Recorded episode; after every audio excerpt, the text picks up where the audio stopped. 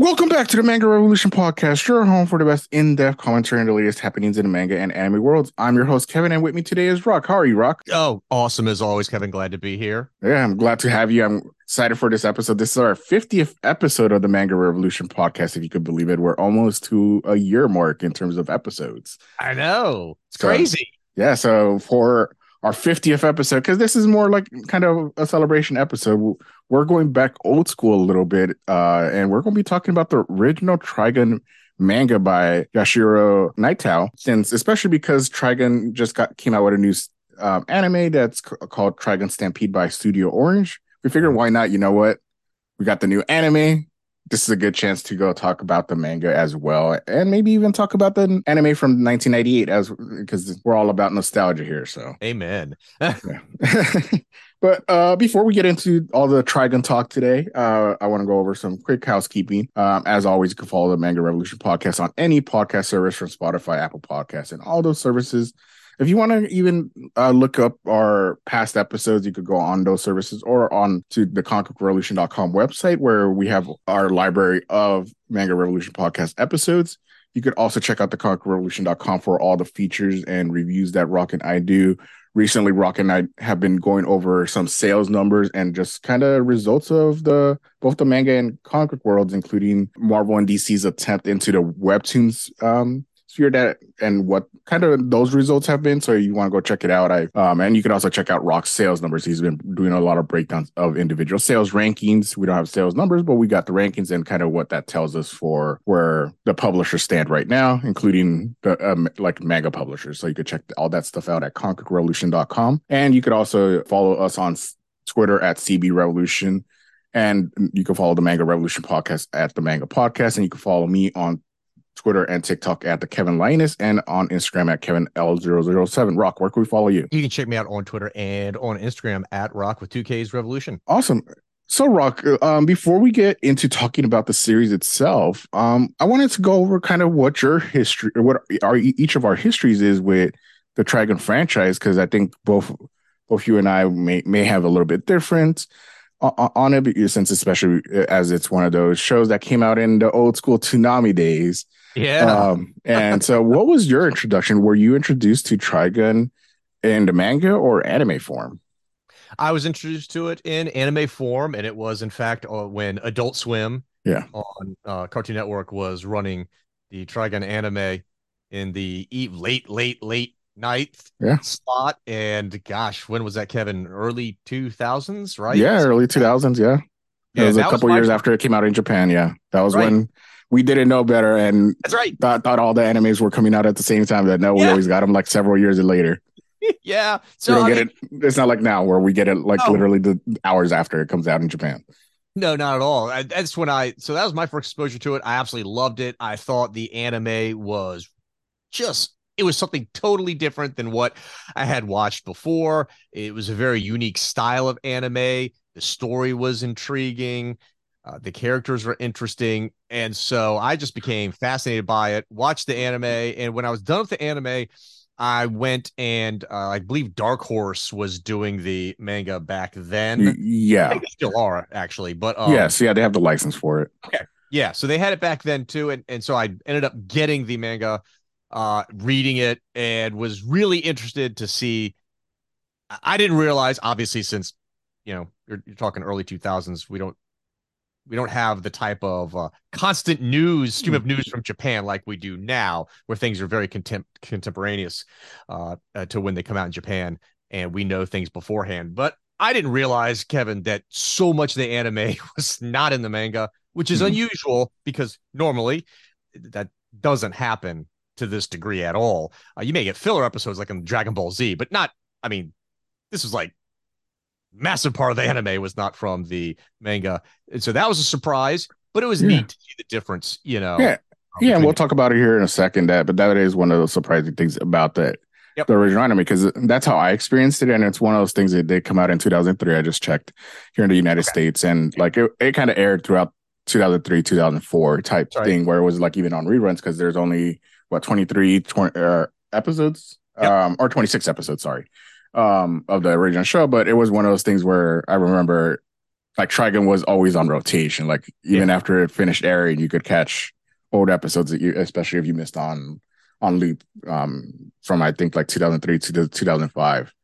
Mm-hmm. Um, and yeah, I, for me, I, I I've only ever really watched anime before we read. I read the manga for this podcast actually because it's one of those things that came out in two thousand three. It was around the time I was in hi- late high school, getting into college type thing of, and so didn't have that much money to to spend. So I never really got into the manga um at that point because I was kind of coming off a time period of my life where I wasn't really reading manga or comic books too much, um and so I never really read the manga um and until now. And so it was very interesting, especially for this reading experience, um and thinking back to my memories of Trigun and kind of reading the history of it as well, because there's uh the history is very interesting since the original manga Re- actually ended in uh what ten less than ten years or less than fifteen years ago. Yeah. Um and so yeah, so it's just a lot of interesting information about it. And then kind of like you said, it's an interesting thing to learn that because the man uh the manga by Yoshiro Naito um and, and going into his history about it, that it, the first twenty chapters released in in the monthly Shonen Captain uh, magazine in uh from ninety-five to ninety-seven, but then that because it ceased publication in January ni- of nineteen ninety-seven, the series ended up having to go on hiatus, and then it did come back as Trigun Maximum in October nineteen ninety-seven after Your King Hours magazine kind of approached Naito to say, hey, we want you guys, we want you to create a new series, and we know how successful Trigun is. Do you want to do something new? But he was very unhappy with um that he never got to finish Trigun, so he pitched a new uh like, hey, let me do Trigun again. Let me finish my work there. And since like uh, October nineteen ninety-seven to March t- two thousand seven, so really like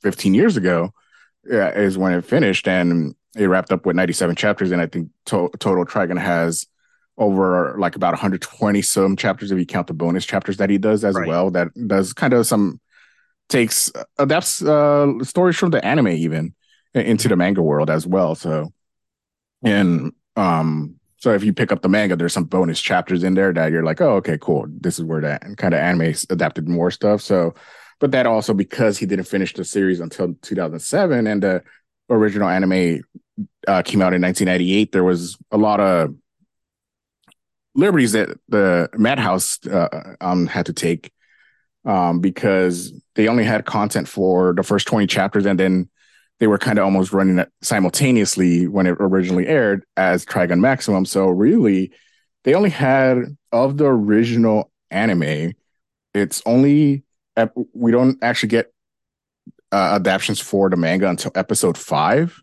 Like ep- the first episode kind of loosely adapts chapter one, but it's right. only like loosely adapted, and it's only the yeah. first couple minutes. Yeah, yeah. And then it, it's an almost anime original, and it's really not until episode five where we get actual manga content, where the full chapter one, chapter one of the original Trigun um, anime um, starts adapting content, and then it's not. And then after that, episode six is still anime original, and then it's not until episode seven through ten, and then we get episode twelve, and then episode fourteen to seventeen that adapt the that adapt basically the entire original twenty chapter run, um, yep. and and then after that, it, episode seventeen through twenty.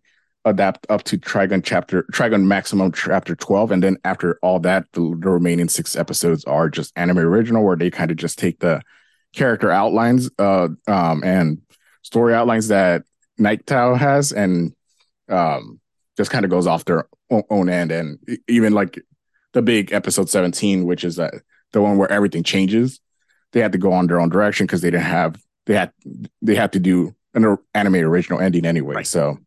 Right. Uh, Rock, what, what do you think of that? Like, especially because we've grown up kind of, especially now where like filler episode filler episodes has such a negative connotation in the anime world yep. when adapting manga source material. And we always blame that for like Dragon Ball or like yeah. Bleach, um, like feeling like they're spinning their wheels a lot. Um, but what do you think of Trigun? And like now you're thinking back of your experience watching it, and did that kind of ruin your experience, like from the anime, or when you read that in the manga, that it, a lot of it is not the source material?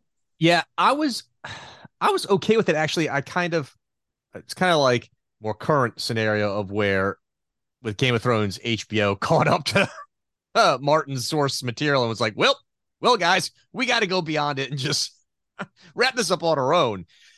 When I went back and read the manga and realized, oh, okay, so the first few episodes of the anime really are not in the manga. And from about episode seventeen on, uh, after seventeen is not, you know, from seventeen on is not in the manga as well. Yeah, well, it, it was, yeah, from oh, well, seventeen through twenty is the right, first right. twelve chapters of Trigun Maximum. Right. Uh, and so I was like, you know what? At that point, I kind of viewed it the same way that I, I viewed Martin's books and H B O's Game of Thrones, as just two different things that are born from the same original concept, yes, but that they're two different things, and I'm not going to try to compare the two. Uh, you know, you can have a preference, obviously, but I'm not going to I'm not going to have the fact that uh, they are I, I'm going to let them be two separate things so they don't my view of them isn't Is it diminished? You know what I mean? Yeah. Yeah. Because do you think that um, having grown up, because you and I kind of have grown up with comic books and the alternate universes and stuff like yep. that. And I feel like, especially talking to my other friends that are anime watchers and also manga readers, I feel like my experience having read comic books and alternate universes and Elseworlds and all that stuff kind of helped me like separate out if like, oh, filler content, don't yep. watch it if you don't want to. But right. if you want to, uh, you can. And it, um, and I feel like kind of that's helped me in my whenever I do read manga and like watch the animes, if there is ever filler episodes um, or filler content. And even like this tri- with Trigun, like where the Trigun anime and the Trigun mangas, they're kind of in their own war or universes. Yes. It feels it feels like. And I think my comic book background has helped me like separate the two into their own kind of almost original sources. Yeah, the manga and the original anime, they just they just diverge and become their own thing. And I agree with you. I think growing up being a comic book fan rather than growing up being a manga fan, I understand. I have my friends who are anime fans, manga fans, and they really don't like when the anime deviates from the manga. They, they do not like that. It is like, yeah. nope, I reject this. And I'm not happy.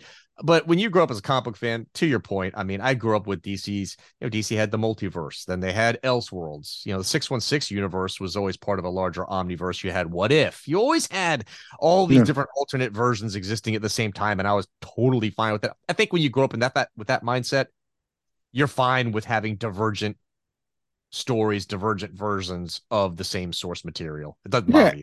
Yeah. And I think it also helps to have, uh, back then, which is crazy to think now with how like it, it is in bar- when you walk into a Barnes and Nobles, but we didn't really have that much access to manga back then. And so oh. a lot of like a lot of the, our first experiences with a lot of franchises is through the animes and absolutely. And then like going back and saying, oh, I need to actually catch up or let me read it and see what how it compares and stuff like that. So I think that also helps maybe that if watching the original Trigun anime first and then going back to read the source material and kind of comparing and contrasting things, because Um, because the manga is very different in tone and just how much, and we could get into it already. Of like, it, the Trigun manga really feels like it's something where we spend a lot more time with the characters and each of the even the villains at, at and which was like the surprising thing because I remember watching the anime and I did go back and watch the anime after I finished the first twenty chapters. Huh? I'm like the, the the anime really runs through a lot of the source content really quickly, and we don't really ever sit like.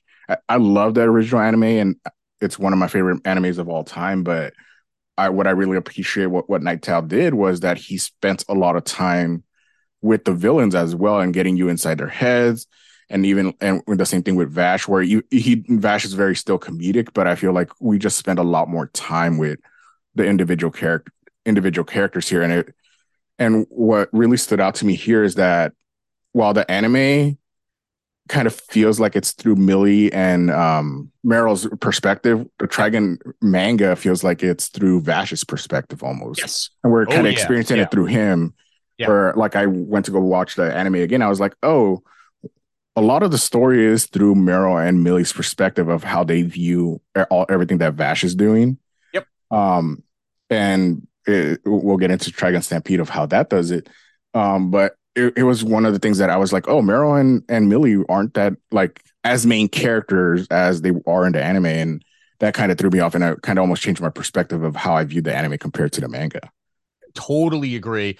I had the exact same reaction, and I kind of expected when I started reading the manga that the character work was going to be better. I, I'm just inherently biased to the written form over the visual form.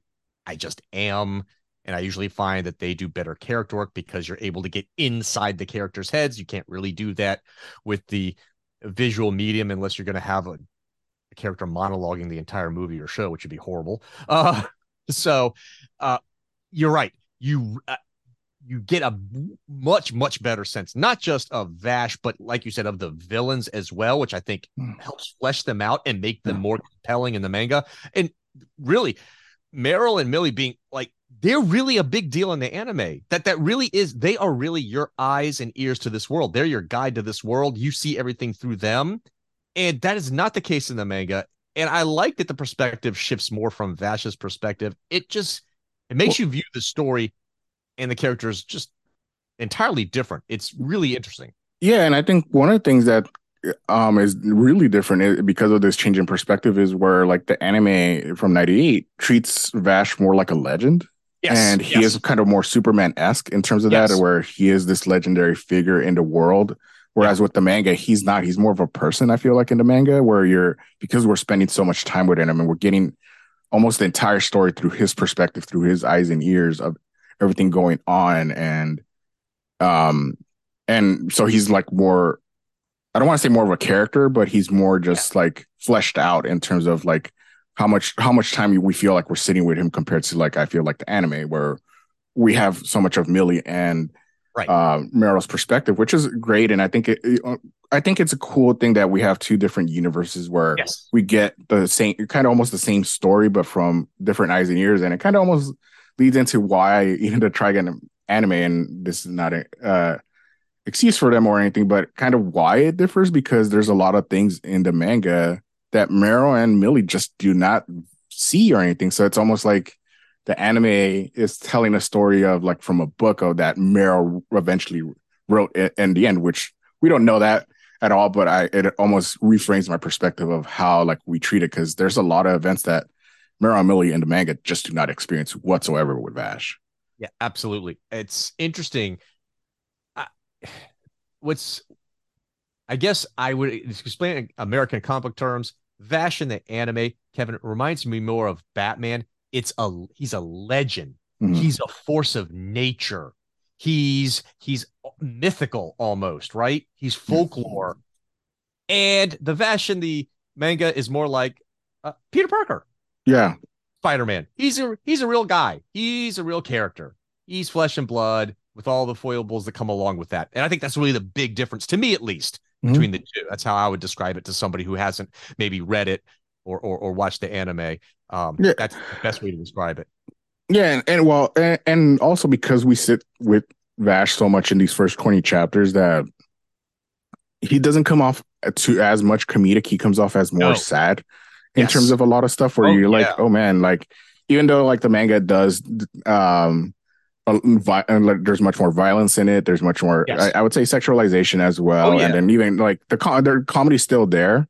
Yeah. But I think because we are getting it through Vash's perspective, we are able to get these darker moments because he's yes. the one that's experiencing everything and going through right. all all this stuff. So because we're getting that perspective, we're able to dig into those darker moments that like Meryl and Millie just weren't a part of, or like they weren't experiencing, and like kind of sitting with the whole thing where Vash doesn't want to kill as well, because mm-hmm. that was something in the anime as well, that he didn't want to kill people. Um, but here we sit with that and sit with Vash much more, and how he contemplates like even using the gun, where he hesitates more throughout the f- first twenty chapters, and just how he is a guy that's been traumatized, and like he is kind of someone that is dealing with a lot of trauma, and you really get a better sense in the manga compared to the anime, where because we don't always just spend our entire time with them.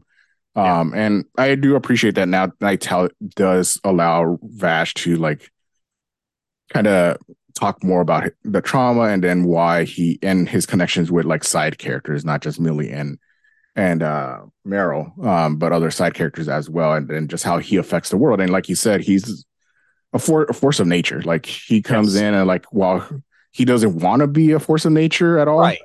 he just, because especially because it it is so focused on the Gung Ho Guns and all his confrontations with them, like he just can't avoid it because it just follows him. Unfortunately, yeah. That's his luck. He's cursed, yeah. essentially, Kevin. He's yeah. cursed, and uh, you're right. He is he is much more of a tragic figure in the manga. He really is. He, he's darker. He is. He's sad. He's haunted. It, it's. It completely changed my perspective on Vash's character, to be honest with you, after I read the manga. Really did. Yeah. I think his character had more gravitas to it as well, and elicited yeah. more sympathy. It's just it's just a sadder tale. And y- yeah, you're right. The violence is more is more violent in the manga. It's it's bloodier, mm-hmm. but that's not unusual. You, you often you'll see where the, the the manga's violence will get toned down for the anime because they want to run it, you know, maybe for kids or something. That's so that's not unusual. Yeah. But the difference in the character, that's a big, big difference. He, he, Vash really is way more, I don't want to say lighthearted, that's not, but way more comedic. No. Um, uh, in that, in the anime than he is in the manga. I think I like the Vash uh, character more in the manga. It's a little bit more compelling to me, mm-hmm. you know, um, maybe, maybe when I was younger, the, the anime version might appeal to me more, but I, I think as you get a few years on you, I think the Vash from the, the manga becomes more of a compelling character to read about. I think you're compelled more by his backstory in the manga, especially yep. because yep. like um, what I do appreciate, especially in the, both the anime and manga, I think both of what they do really well is they don't give away the main plot. Um, and we spend a long time kind of not knowing what really is going on in this world and what the main antagonist with Knives is mm-hmm. until later on. And what I appreciate what Nagtow does and even Madhouse as that um, production company did as well is that they had restraints in terms of not revealing everything, like everything about Vash's backstory. Even in the manga, we don't, we get hints about it throughout right. the first twenty chapters. And then once we Nagtow really gets into it, he really gets into it. Mm-hmm. But I appreciate that he doesn't give everything away. He's yes. like, let me throw in Rem here. Like, let's throw flashbacks to her. Let's throw yep. like lines of Vash kind of hinting at his mm-hmm. darker past, but not going into it. And he doesn't because he doesn't want to go into yep. everything that's happened in his life. But he does give hints throughout the first twenty chapters. And then when we get the flashbacks of Rem, and then when we get the last couple of chapters of the in these this first twenty chapter run, like, we really get into it. And even then we don't get fully into it. Like when Knives appears at, uh, at the end of chapter twenty, where he gets his physical first physical appearance and everything that goes on with him.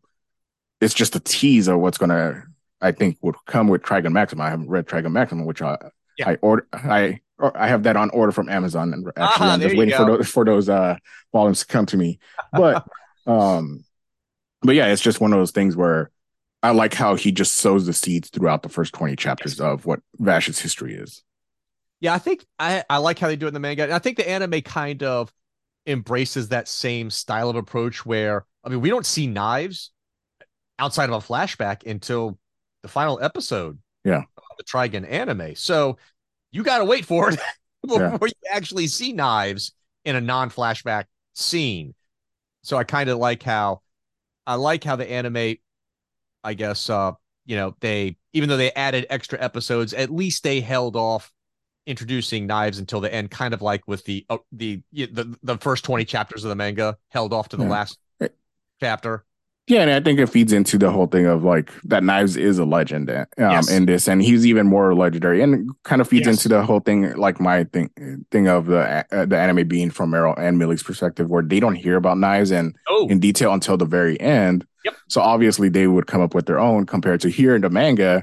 Uh-huh. It is through Vash's perspective. So he yes. is experiencing like when like Knives is reborn in chapter twenty. And I'm just like, yep. did this happen in the anime? I don't remember I, him I appearing whatsoever. Thank you. Yes. And I was just like, and like we get hints of him, but I don't remember like the rebirth. I was like, this no. is this is a crazy thing. And even right. kind of the way the Gung Ho Guns even leading up to that. The, mm-hmm. the storytelling around the Gung Ho Guns and even how their group is kind of very different from the anime of like how they assemble and all that stuff. Um, yeah. And just uh, and all the events with the angel angel arm that for Vash and all that stuff. It, like your er, er, the perspective is completely reframed because Vash is the character that w- we are following along with in this. Yeah, I, I I like how Knives is very much kind of in the anime, he's kind of like the boogeyman, isn't he? Yeah. You, you don't really, because because again, because you're right, we're we're hearing it.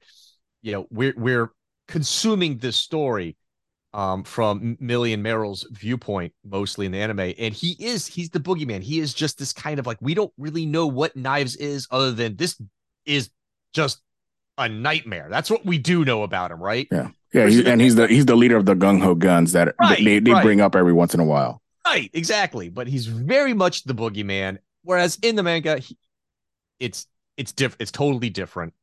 Uh, we know more about Knives, and he's less of a boogeyman and more, um, more of I guess a, a concrete character. You know what I mean? He's more like kind of almost like a. Uh, Michael Myers kind of uh, yeah. like, like type thing, because he has a physical presence. So like, and he yes. has a physical presence at the end where he is like, extremely scary, and what yeah. he represents to Vash as well. Exactly, and I'm not too sure which I like more. I think I, I think in this situation though, even though I've been favoring the manga from most of the story points up to now, I think I actually kind of liked Knives in the anime. I liked him being super mysterious, because mm-hmm. when the villain, when the big bad is really mysterious, Kevin, I build him up more in my imagination, and he becomes something that's a little bit more scary and imposing, and yeah. you know what I mean?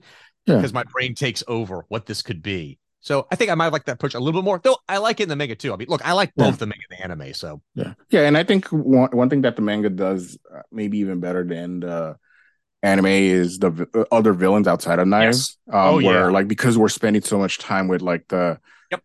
uh, the Nebraska family, like when we get the mm-hmm. Nebraska family, we spend so much more. It feels like we're spending much more time with them. We're spending much oh, more yeah. time with each of the Gung Ho Guns. Yep. And while Wolfwood is one of my favorite characters, I kind of like that he is like a minor character in this first twenty chapters, and really uh-huh. doesn't appear until chapter eighteen That's towards right. the very end. And we he's only really in two chapters for it. Yeah. Um, for it in total, um, and I like that he is even more. He does come across more Punisher-esque in, in the manga than yes. in the in the anime, because um, he's all about getting the job done. He's not like, while he does has his moments with Vash, he, it's not to how it is where they're kind of best friends in the anime.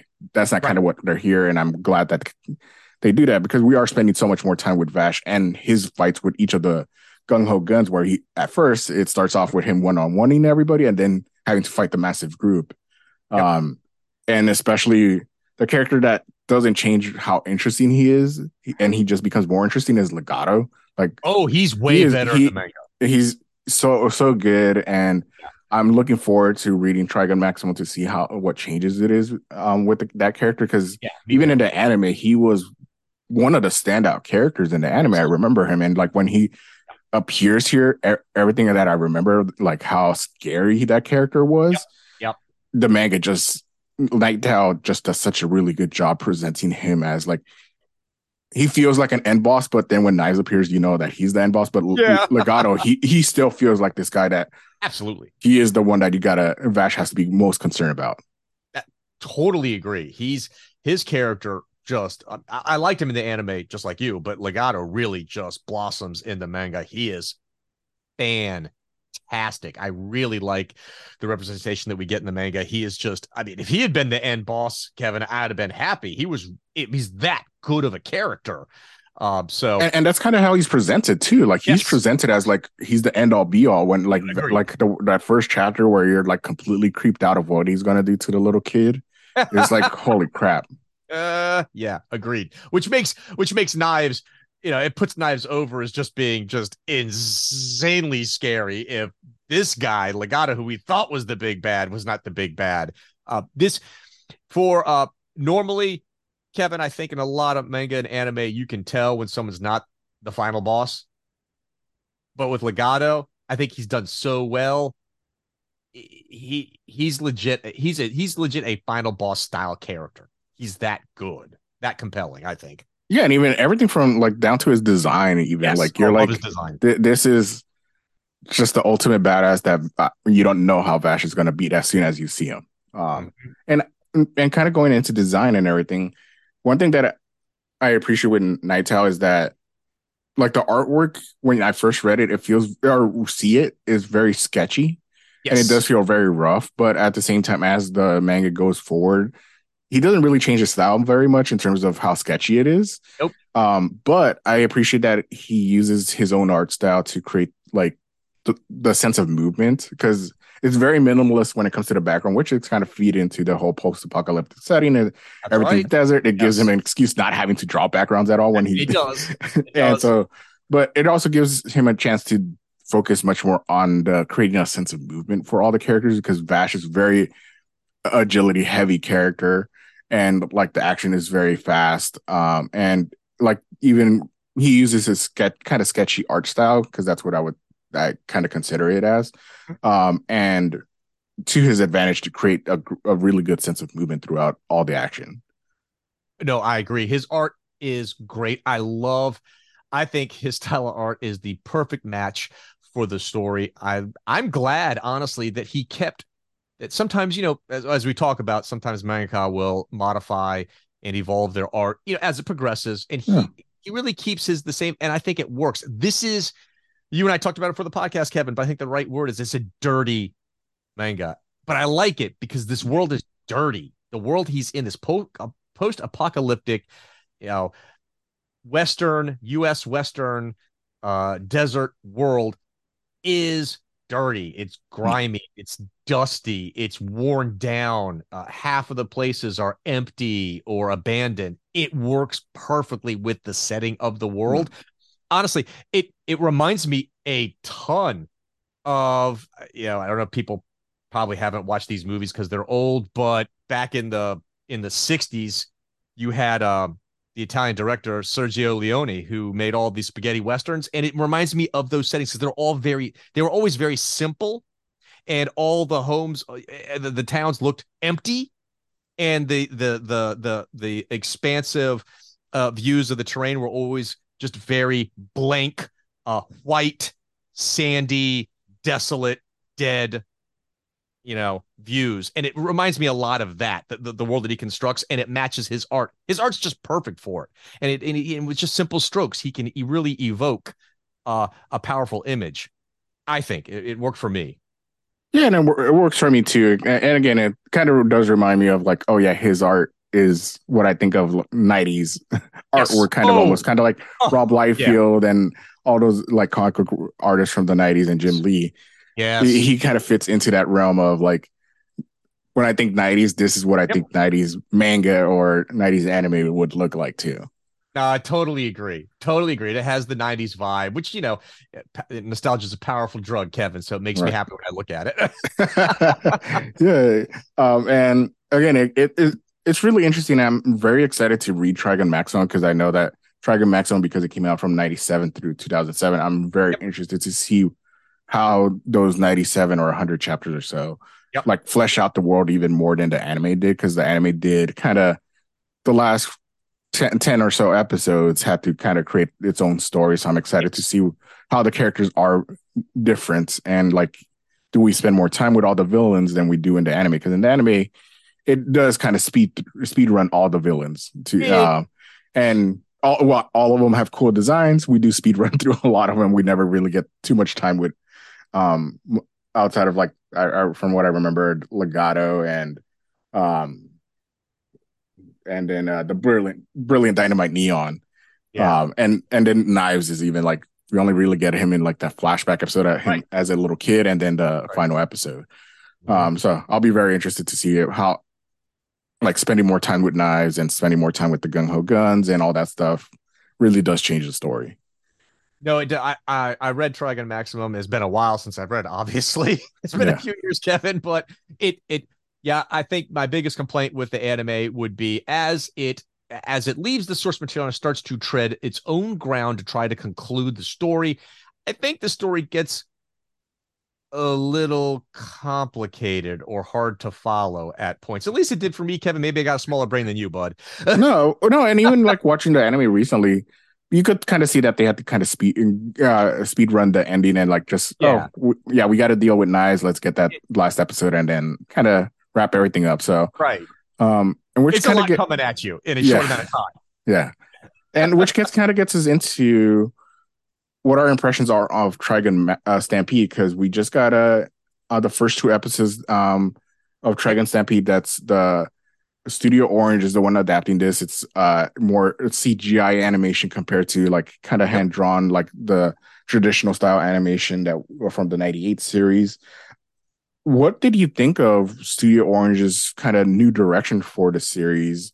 And just let's talk about actually the art style. What do you think of the okay. art style compared to um, the original anime and even the manga? Okay. It's, um, I feel that, okay, well, the original anime, I think, was much more true to the art in the manga. Mm. No doubt in my mind.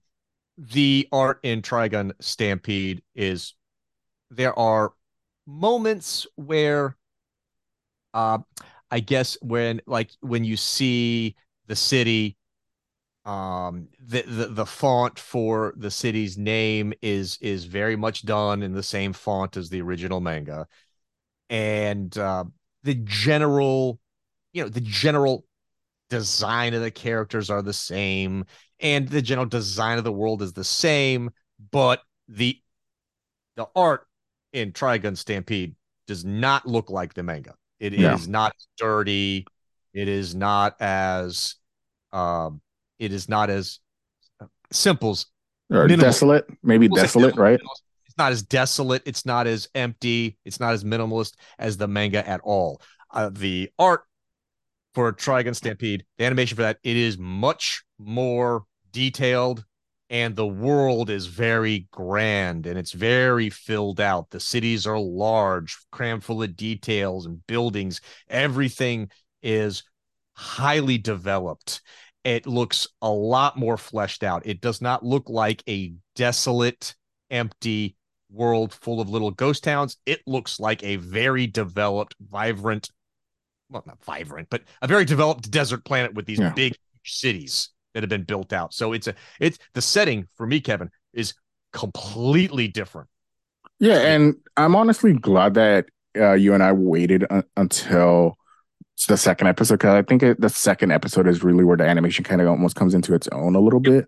Where and even like not not saying that I didn't accept it in the first episode, but I think right. the first episode there is things that it established, the art style does establish with the setting and everything, but I think it's really that second episode that you're like, okay, I get why they kind of went with the style. I get why, like, even Studio Orange, I, and this is really, I think, the first anime that I've watched from Studio Orange. Um, I can't remember another one, um, but I I understand why they wanted to go in a new direction, because we did have the ninety-eight series that is kind of very much like it, and if they try to ape that same style, mm-hmm. there would be even more comparisons to the original anime, I think, especially if you were an anime-only guy person. Whereas if they go with their own style, because Vash's Vash's uh, character design specifically is very different. He looks much younger in this one than than he does yeah. in the, the original. Meryl is pretty much the same, um, yeah. but, but then they do adjust other characters where they're not like the one. Well, maybe one mini complaint I have is like uh, the uh, Nebraska family, like the the the son. Oh. He's not as big as and imposing as he was in the original. You're right, he's um, not.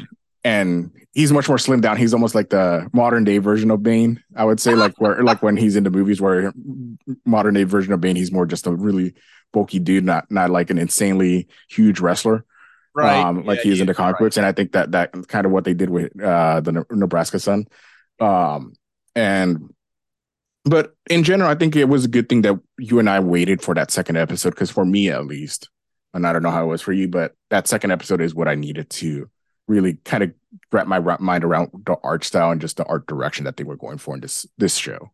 Yeah, totally agree. I, I I'm right there with you, Kevin. I, the second episode is what cinched this style of animation for me. Uh, I I am the only thing I've seen from Studio Orange, Kevin, was Godzilla Singular Point, hmm. and so uh, the animation is very r- reminds me a lot of Godzilla Singular Point. Uh, and so I, I was like, okay, I, I understand what we're trying to do here. Um, when we see some of the, um, some of the characters like the Nebraska family, some of the larger um, technology uh, like the ships or the the or some of the physical plants of the cities. It reminds me a lot of the C G graphic they used in Godzilla Singular Point for like Jet Jaguar and things like that. Yeah. You know, so I was like, okay, interesting. This is, I see what they're doing here. But it's the second episode where, when, because the first episode we're in the desert, yeah, a lot, and I was like, yeah, not really feeling this at the moment. Once we transition more to the city, and I could see, oh, hold on, so this isn't going to be this empty plant desert planet full of ghost towns. This is actually going to be like these really big built up industrial cities. Yeah. Oh, okay. Got it. So we're dealing with a different setting altogether. And once we were in the city and we had the big, you know, the big chase uh, where mm-hmm. the townspeople are chasing Vash through the city and the yeah. Nebraska family shows up and we have a fight. I was like, okay, right. I, and, and we see the plant, right? The plant that powers the city. I, I was like, okay, I kind of see where now this C G style of art is.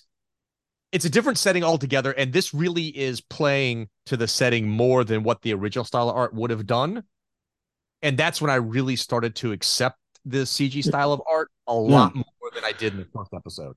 And I do have to give Studio Orange a really lot of credit, because I think this is the best C G an- animated anime that I've watched, really, because yes. I think they, and you could kind of tell that they've been perf- kind of perfecting this style of animation for a long time, because even in the first episode, I think the thing that stood out to me is how much expression like was yes. in each character. And I think they'd really, I think that's the one thing that from episode one that they really nail um, is the expressions of characters. I think their the comedy isn't as heavy as the original anime, but when we do get comedic moments, I think the character reactions are really well done. It doesn't feel wooden, because that's always my complaint with like the C G animation yes. is that feels very wooden, feels very much like we're still stuck in, like when it comes to the T V series, we're yep. still stuck in the nineties style of like C G, because you have to stretch it out across like thirteen or twenty episodes or however many episodes you have for the season right. um, for the budget. So you're kind of constrained on it. But here, like Studio Orange, you could tell that they've been perfecting the C G art style and it doesn't come off wooden. That second episode, I think, really does showcase that they know how to do frame action as well. Like, they know how to do fast-paced action. Yes. But I think really what stands out for them is the character expressions. I totally agree with you. That's my biggest complaint with any kind of C G animation. It's it's the stiffness. It's like almost like watching marionettes on the, you know what I mean, Kevin? I I, I really don't like it. All the characters look dead to me. Um, it, it, like just dolls. It's it's horrible. Studio Orange, they upped the game, Kevin. This is, for me, the best C G animation I've seen on characters. No doubt about it. This is the best. I think the expressions are great. Uh, the the action scenes are really good. We didn't get a lot of action in the first episode, Kevin. So we uh, that one reason what maybe why we weren't totally warmed up to it just yet. We get a lot more of the running, the fluid action as Vash is running through the city. And I was like, oh, this looks good. This looks really good. Like that, Kevin, I thought the whole chase scene through the city looked really nice. Yeah. And you don't feel like they're constrained by their budget. I think sometimes no, that, that's what, that's what it, like a lot of C G animated shows kind of sometimes feel like they feel constrained by their budget compared to like a movie, what a C G I movie. Um, like mm-hmm. where, like if we got something from Pixar, we know that's going to be high quality throughout. Yep. And then, but when it comes to like an, an, an animated show, it does it, like the C G I especially just doesn't work out just because like it is wooden and stiff sometimes at, at points, especially when it comes to character expressions. It doesn't really work as well as traditional anim, a, a, a, like hand drawn style animation. No, what and what's interesting that this C G style of animation, Kevin, I think the fun result, and this is what makes Trigun Stampede different. I'm not going to say better because there's a lot I liked about the original anime, but what makes it different and enjoyable is this C G animation really, Kevin, the, the, the world, the setting is so much bigger.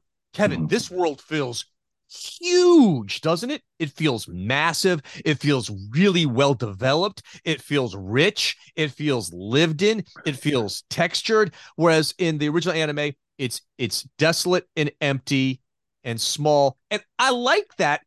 Desolate Empty and Small is great feeling to evoke from a viewer in a story. It's different. That's why I, I like both approaches. They're, they're, you can't compare. They're totally different approaches. One is supposed to be a smaller, more lonely kind of approach, bleaker, and the other is obviously more rich and detailed. I like both. The C G animation really lends to Kevin. I was blown away by the setting. That I was I was not expecting a setting this rich in detail and this massive. It feels huge. Yeah, and I think the and this kind of gets into the story. Like we could get into that now. Of like when it comes to the the setting itself, I think the original still feels like the people are just trying to survive, and and there's very very few humans in the world because they're like the humans that are there, they're they can't they're just trying to survive. Whereas in the Trigun Stampede, it feels like their humanity is in a state of recovery and like they're on kind of almost an upswing. They are able to create these giant cities that I feel like even in the original manga that we at least that we read the first twenty chapters of, and in the ninety-eight anime, we didn't get that. We didn't get that like the that humanity is moving forward. Humanity, it felt like in the original anime and uh, manga, they're just kind of they're living with what they got and they're just yeah, trying exactly. to survive. Um, day to day, whereas here it feels like they are kind of moving forward. They are able to create these giant cities, and I do like that in terms of the setting that they are going some a different direction. Because, like I said, we got the original anime. You want to not like move yourself far removed from it, but you want to take that setting and kind of say, "Hey, what can we do in twenty twenty-two and do something different that's not just retelling and oldies like you and I, where we're going to be like."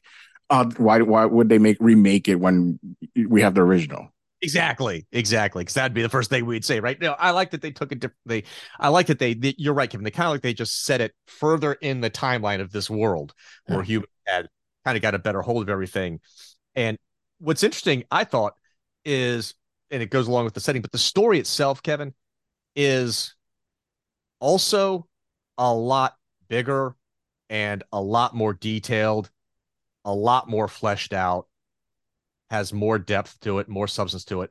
The story in the anime in the first couple episodes is very, very simple. It's character driven and it's very simple. You don't know much about the world. You don't know much about the technology. You don't know anything about Vash's past at all. Whereas with the first two episodes of, of Trigun Stampede, Kevin, you begin You begin with Vash and and and Knives leaving on an escape pod. Rem puts him on an escape pod. So, I mean, you know about his brother. You know about Rem. You know about his origin. You know you know a lot more about the government that runs this planet, right? Mm-hmm. You know about the news agency. You know about you know about the technology, the plants that power all the cities. I mean, you just know so much more about not just Vash, but the entire world we're on. It's way more detailed, Kevin. You know a ton more. That's right. There's no world building in the first two episodes of the original anime. There is a ton, yeah. Kevin, of world building in the first two episodes and, of, of Trigun Stampede. And that, that's actually what my question for you is that because even in a manga, we don't get that much world building. No, either. we don't. We no, it, it's all. more through just like it's very focused on character, and the, and the anime does that as well. Like they're very focused more on the character than the world. No. Um, what did you think of them giving away? Like the big hook of the original manga and even the anime of like that Vash is um from from basically a, a space and all that stuff, and um and what did you think of it even opening up that way where we get Knives at the very beginning, we get Rem at the very beginning, and like at the end of the episode it's clear Knives is the bad guy and yeah. Yeah. and all this stuff. What did you think of them giving away the main hook of the original source material? I, I, I'm of two minds here. So I'm not waffling. I'm not sitting on the fence, Kevin, but let me let me kind of think my way through it. I'm of two minds. First is, hey, Trigun is old. It's been around since the nineties. And let's say I, I, I'm looking at from Studio Orange, Orange's standpoint. Maybe they're thinking, you know what? This has been around for thirty years. Everybody's seen it. Everybody's read it. Everybody knows about it. So why bother hiding the ball with Rem and and with Knives and and all of that? Why bother hiding the ball? We already know. So let's just uh, flesh out the story up front. And instead of making these things secrets, we'll use them to create a more detailed and more, uh, you know, uh, in-depth immersive story. Okay, I get that approach. The counter approach, the counterpoint to that would be, okay, it's it's old anime, Kevin, and it's old manga. How many people, seriously, how many people under thirty have probably read it or seen it? Yeah. I'm, I'm, I'm, my boys haven't. They're teenagers. Okay, so I, I don't know how many people under thirty have read it or seen it. I know with the internet you can find out anything at, at the drop of a dime. I, it's it's tough because I see I see both points, right? I see the logic behind both both positions. For me, I found keeping everything a secret in the anime and the and the manga, the original anime and the manga, far more interesting to me, way more interesting because it's it's opening a puzzle box, and those that's always a more interesting storytell approach than just dumping everything on the viewer at the very beginning. I feel like, well, damn, you took all the fun hooks, all the fun surprises away. Well, what is there left to look forward to? And even if, even if you take the approach of, well, people are already going to know about it, uh, they've read it, or they've read it on the internet. You know what? Viewers like surprises, even if they know they're coming. That's how our little brains are wired, Kevin.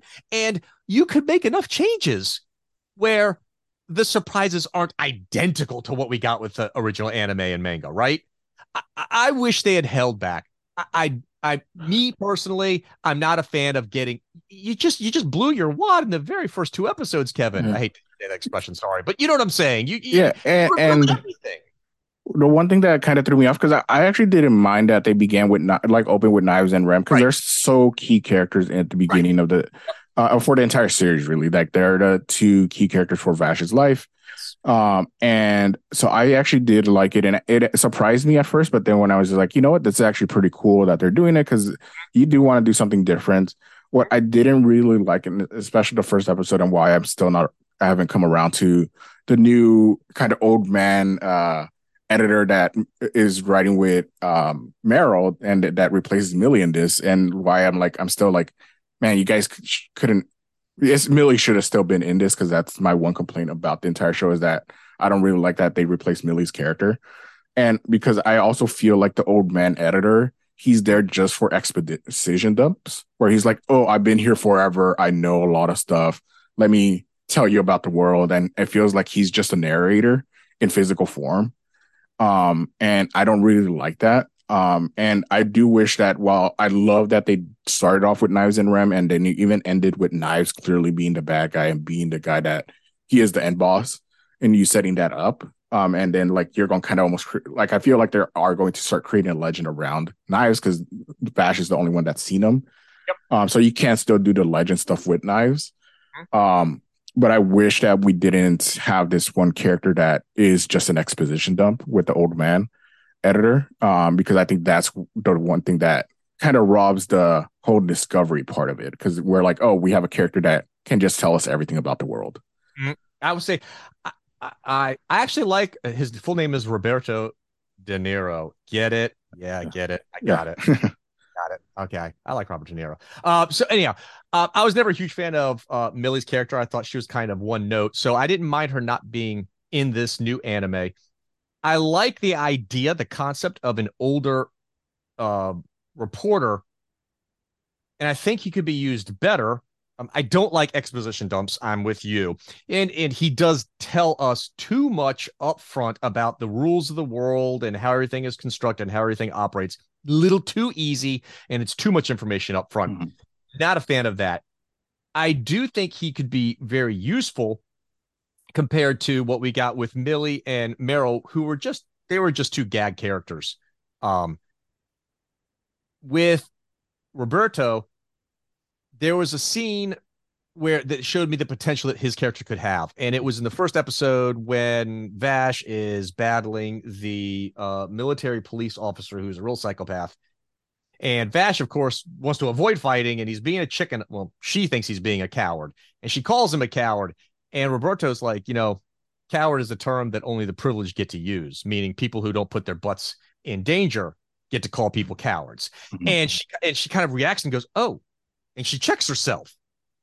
And you see her kind of like, oh, wow, check my privilege. And then she she kind of, you can see a, a little moment of her light bulb turning on, and she kind of takes a step forward in her evolution. I think Roberto could be a great character to help Meryl evolve, because she is very young, very naive, mm-hmm.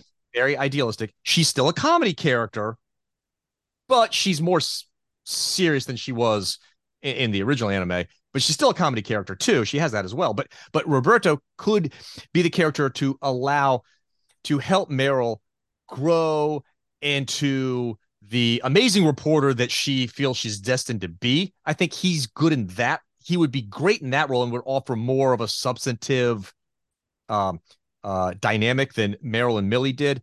But I'm with you. I don't like if he's just going to be the exposition dump machine. Yeah. That then you, you're you're.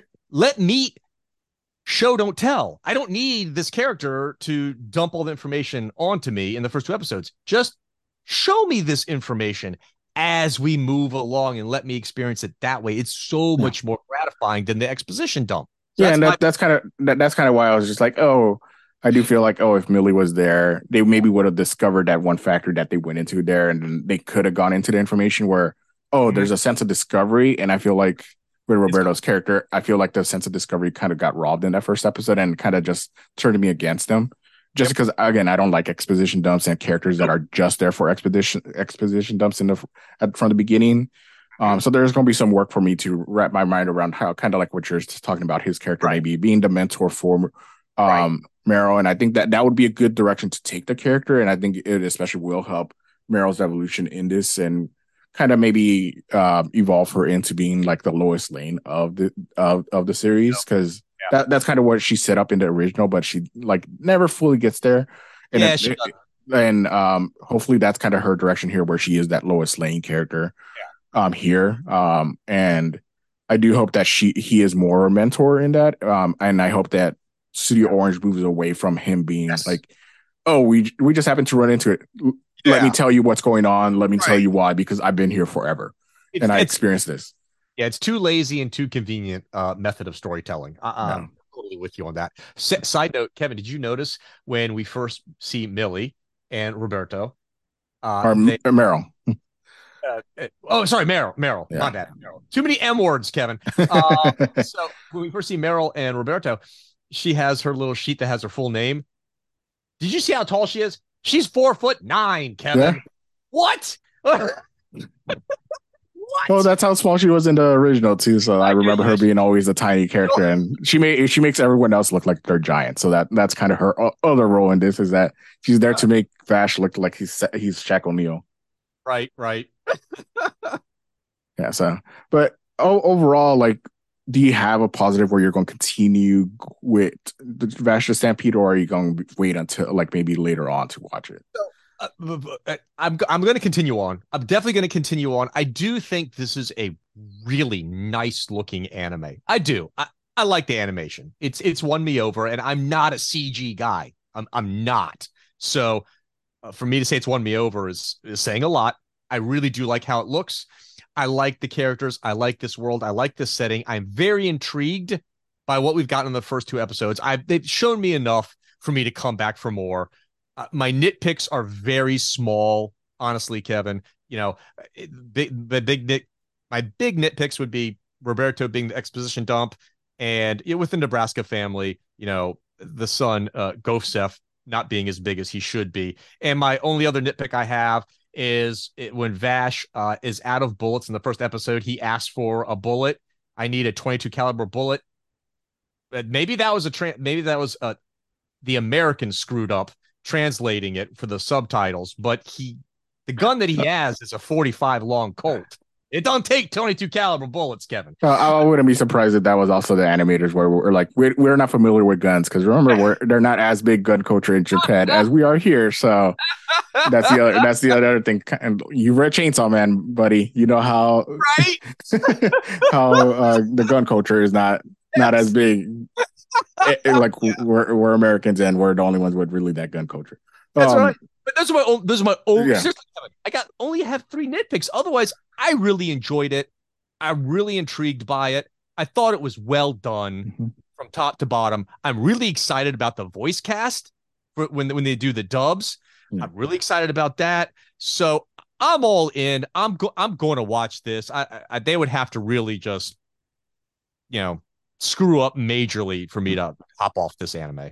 Yeah, and I, I'm glad that I watched the first two episodes subbed, and but I think I, I'm in, in it as well. But I think I'm going to start waiting for the dubs to come out, because especially we don't know anybody else that's the cast, if the original cast is coming back from the O G anime. But we do know that Johnny Young Vash is coming yeah. back for as as Vash, which is awesome. The uh, second Black Ranger for some yeah, Power Ranger yeah. fans, but also uh, the original voice for him, and he's also the voice of Ichigo and so many other characters too. So. um So I, I'm very excited for him to be returning as Vash, because like he is the perfect voice actor for Vash to me, and like he is the one that I hear whenever I uh, read reading it and wa- or even watched old anime. It's like it gets me back in the mood. So I'm probably going to now just wait on the dub, and I think the dub starts, I believe, the twenty-first. So the first episode will be coming out at, in dub form, like at the end of next uh, at the end of the week. So it's going to be good that we're go- getting that original cast, and hopefully they do bring as much of the original cast as possible. Yeah, I'm with you. I'm I'm gonna switch over to the dubs as well, only because I'm I'm a huge fan of Bosch. He's done some great work over the years, voice acting. Kevin just been in so many anime. I've always liked his work. I think he does a good job. And I mean, of course, he's a Power Ranger, so. Uh, why am I not going to like this guy? I mean, and he's one of the few Power Rangers, Kevin, who was more than one color, right? Which is pretty yeah. cool. So him and uh, Tommy. Yeah, exactly. They're they're they're the two best for me. But anyhow, I, so yeah, I'm with you. I'm going to switch over to the dubs when, when they start rolling them out. Yeah, and we don't have to wait long, so that's we're only going to be like two episodes behind. It seems like uh, for the dub, so it's not too much of a wait for us. Yeah, yeah. It's kind of like that. And Trigun sits in that one kind of area where kind of like with Dragon Ball for me, where I prefer the dub over the sub, but yes. even though as much as sub as I watch nowadays, because I grew up with that, like I, I do kind of sometimes tend to lean more towards the dub stuff of things that I grew up with. Right. Yeah. No, I I, I totally get that. yeah. So not to get into the dub or sub argument, because that's not something oh I want to get involved in. oh uh, God, but anyways. Like, that's like hand-drawn versus C G animation, Kevin. Oh, God, don't do it. right. Exactly. You and I just sit on the path where we just want to enjoy our stuff. Um, Amen, brother. uh, all right, Rockwell. Thank you again for joining me on this episode. It was fun. First time for me, first time reading Trigun, and then you as someone that's read it uh, to be along for the ride and kind of give me more info on your perspective as well on all that. So uh, again, thank you for coming on this episode for me, with me, and we'll catch each other next time.